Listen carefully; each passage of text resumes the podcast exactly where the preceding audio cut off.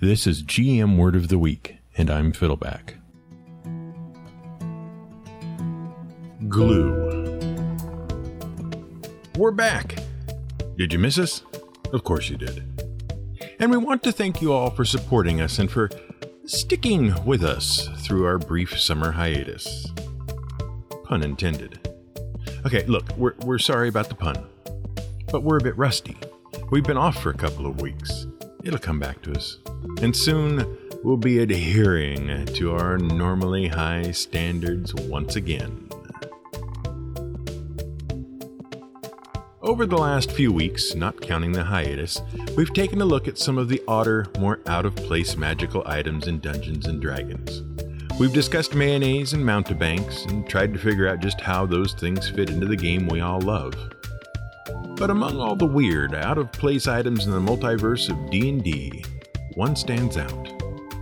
It's not just that it's weird and seems oddly anachronistic, it's that despite all that, many gamers have acknowledged it as one of the most versatile and powerful magical items in the history of the game. Despite its apparent innocuousness, if you search its name online, you'll find megs and megs of websites devoted to the billion and one uses for this singular item. That item is Sovereign Glue. By the way, the word anachronism, which refers to something that appears to be out of its correct place in history, like the police officers that ended the standoff in Monty Python and the Holy Grail, comes from the Greek. Ana is a prefix that means backwards. Chronos is the Greek word for time. See? Digressions about word origins. We're getting back in the groove. But sovereign glue. Sovereign glue is a weird little magical item that has grown less complex with time. One of the earliest incarnations was in the Advanced Dungeons and Dragons 2nd Edition Dungeon Master's Guide. It was described as a vial of about 10 ounces of amber fluid. If you applied an ounce of the fluid to anything, and then put anything else on it, the two would stick together. Forever. Unbreakably. Any attempt to separate the two objects would destroy the objects before it could ever destroy the glue.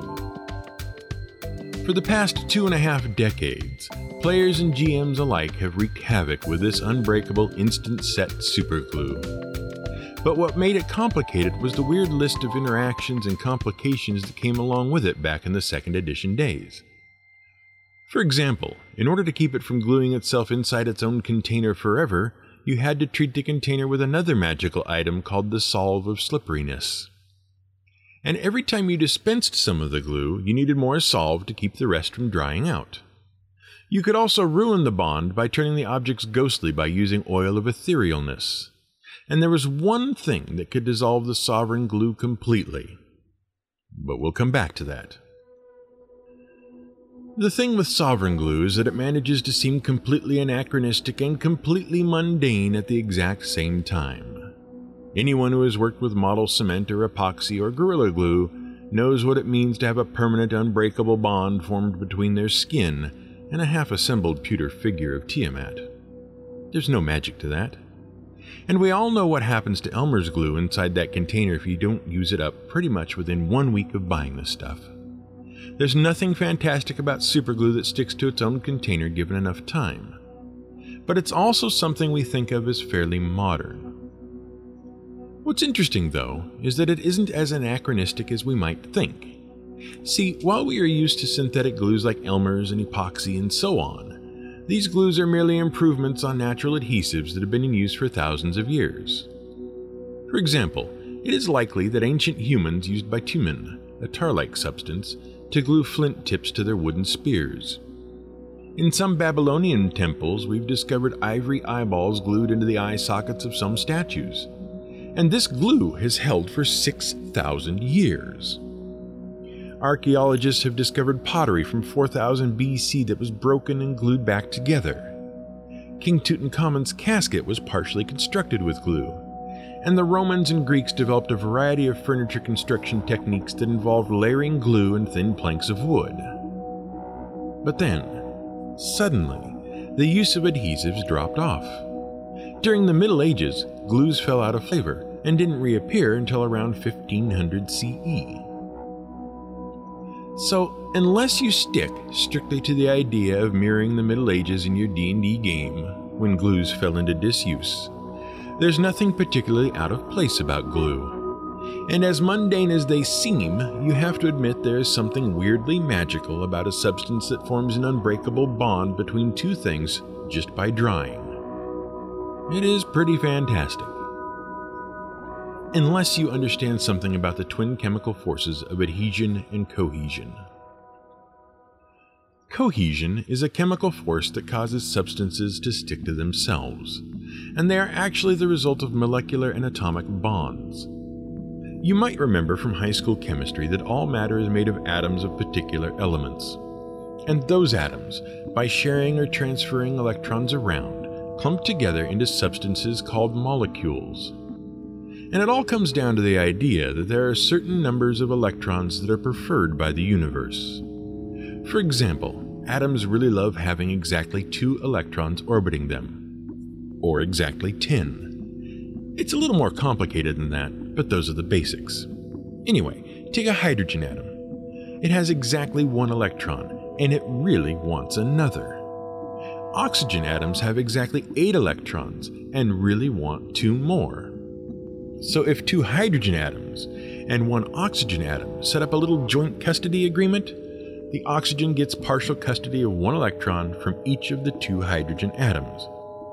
And the hydrogen atoms can borrow some time with one of oxygen's electrons each. And so, the two hydrogen atoms and the one oxygen atom stick close together like a bunch of divorcees living in a small town so they can share custody of the kids. And that's how water happens. But often, these custody agreements are a bit unfair. Oxygen is a tough bastard and it puts up a fight, so the electrons spend more time with the oxygen than with the hydrogen. And that makes things a little uneven. So the hydrogen atoms desperate for more time with their electrons, get depressed and start spending time at the playground watching other molecules playing with their electrons, or hanging out in the maternity ward of the hospital. The end result is that water molecules like to be near other water molecules because of all that uneven sharing. See, electrons are negatively charged, and if the electrons spend more time on one side of the molecule than the other, that side of the molecule gets more negatively charged, and the other side gets more positively charged. And because opposite charges attract, the positive side of one water molecule sticks to the negative side of another water molecule. And so water molecules tend to clump up into droplets. Now, there are other forces that are even stronger. For example, iron is a complete mess. It's not just wanting one more electron or looking to give up just one. It's got a lot of holes to fill and a lot of mouths to feed. So iron atoms tend to clump up and pass all of their electrons around in a big soup. Like those kids who have a different playdate at a different house every day. And so it is very hard to get iron to separate from iron. These same forces can occur between different substances. Salt is made of positive sodium and negative chlorine. And if you put salt in water, the attraction between the different sides of the water molecules with the different parts of salt is strong enough to rip the salt apart. And that's why salt dissolves in water. It's these forces that create cohesion and adhesion. Well, sort of. It turns out that adhesion is very, very complicated, and because of the number of different ways that atoms and molecules and substances can stick together, two substances that adhere can adhere for any number of reasons. The simplest is adsorption, which relies on those molecular forces to stick the substances together. Water tends to get in the way of those forces, which is why such glues have to dry before they stick. There's also chemisorption, which is what makes model cement stick to plastic. The glue literally melts the plastic into a new chemical that forms the bond. And finally, there's mechanical adhesion, in which the glue slips into all the tiny little holes and imperfections in the two surfaces and grips them together. But even if it isn't entirely anachronistic, and even if we accept that there is a magic to the way glue works, one might wonder why magical glue ended up in D&D in the first place. And the answer to that, as near as we can tell, is because of the opposite of sovereign glue. Remember when we said there was one substance that could dissolve sovereign glue? It's another magical liquid called universal solvent. And universal solvent is not just a weird magical chemical that someone stuck into D&D because you needed a way to break magical crazy glue. Universal solvent actually has historical significance. And that brings us around to the science of alchemy. Alchemy is, of course, the ancient study of well, it's kind of hard to define. Today we think of alchemy as making magical potions and gunpowder and tanglefoot bags. But alchemy was a massive, incredibly complex pursuit, and it had a number of important goals. In fact, alchemy was the forerunner to modern chemistry. If you've read the Harry Potter books, you might know that alchemy was a medieval science that was devoted to finding the recipe for the Philosopher's Stone. This mythical substance was essentially the purest substance that existed, and it was made of a divine element known as the quintessence. Among its properties was its ability to purify the body, cure disease, and extend life. But you might also know of alchemy as the pursuit of transmutation, changing impure substances into pure substances. The most famous of which was turning base metals like lead into royal metals like gold. But that's really selling alchemy short. Western alchemy actually started in ancient Egypt, the trouble is, we're not quite sure how. We do know that there was an Egyptian philosopher king who studied and wrote extensively on the subject of alchemy. And we do know that attempts were made to destroy his place in history by later Egyptian rulers. And we know that some of his writings survived, most famously a set of tablets called the Emerald Tablets. And this figure, or he may have been several figures, was conflated with the Egyptian god of wisdom, Thoth, and the Greek god Hermes and so he was named Hermes Trismegistus, or Hermes the Thrice Great. Hermes T laid out the basic foundation for Egyptian alchemy, which then spread across Greece, into the Arab world, and on into Europe. It endured as a science and a mystical art for thousands of years, and the history of alchemy and its notable figures is incredibly interesting. But it would take hours to even scratch the surface. And we've got only what's left in this 20 minute chunk of your life so we're going to have to abbreviate and leave a lot for another episode. Alchemists had many obsessions. Everlasting life and fabulous wealth are the most famous, but also the least interesting and the least fair. From the beginning, alchemy was a true science concerned with understanding the nature of the universe and the substances that filled it. The famous quote, as above, so below, that has been used time and again to theorize that an understanding of the mundane physical laws of the universe will provide insight into higher order spiritual laws and metaphysics, that phrase originally came from the Emerald Tablets. Alchemists sought to understand the relationship between the natural and the spiritual world. They sought to understand how different substances related to each other. And one chemical pursuit was the pursuit of the universal solvent. The universal solvent was a hypothetical substance that could dissolve anything placed into it, and it was thought to be invaluable in medicine.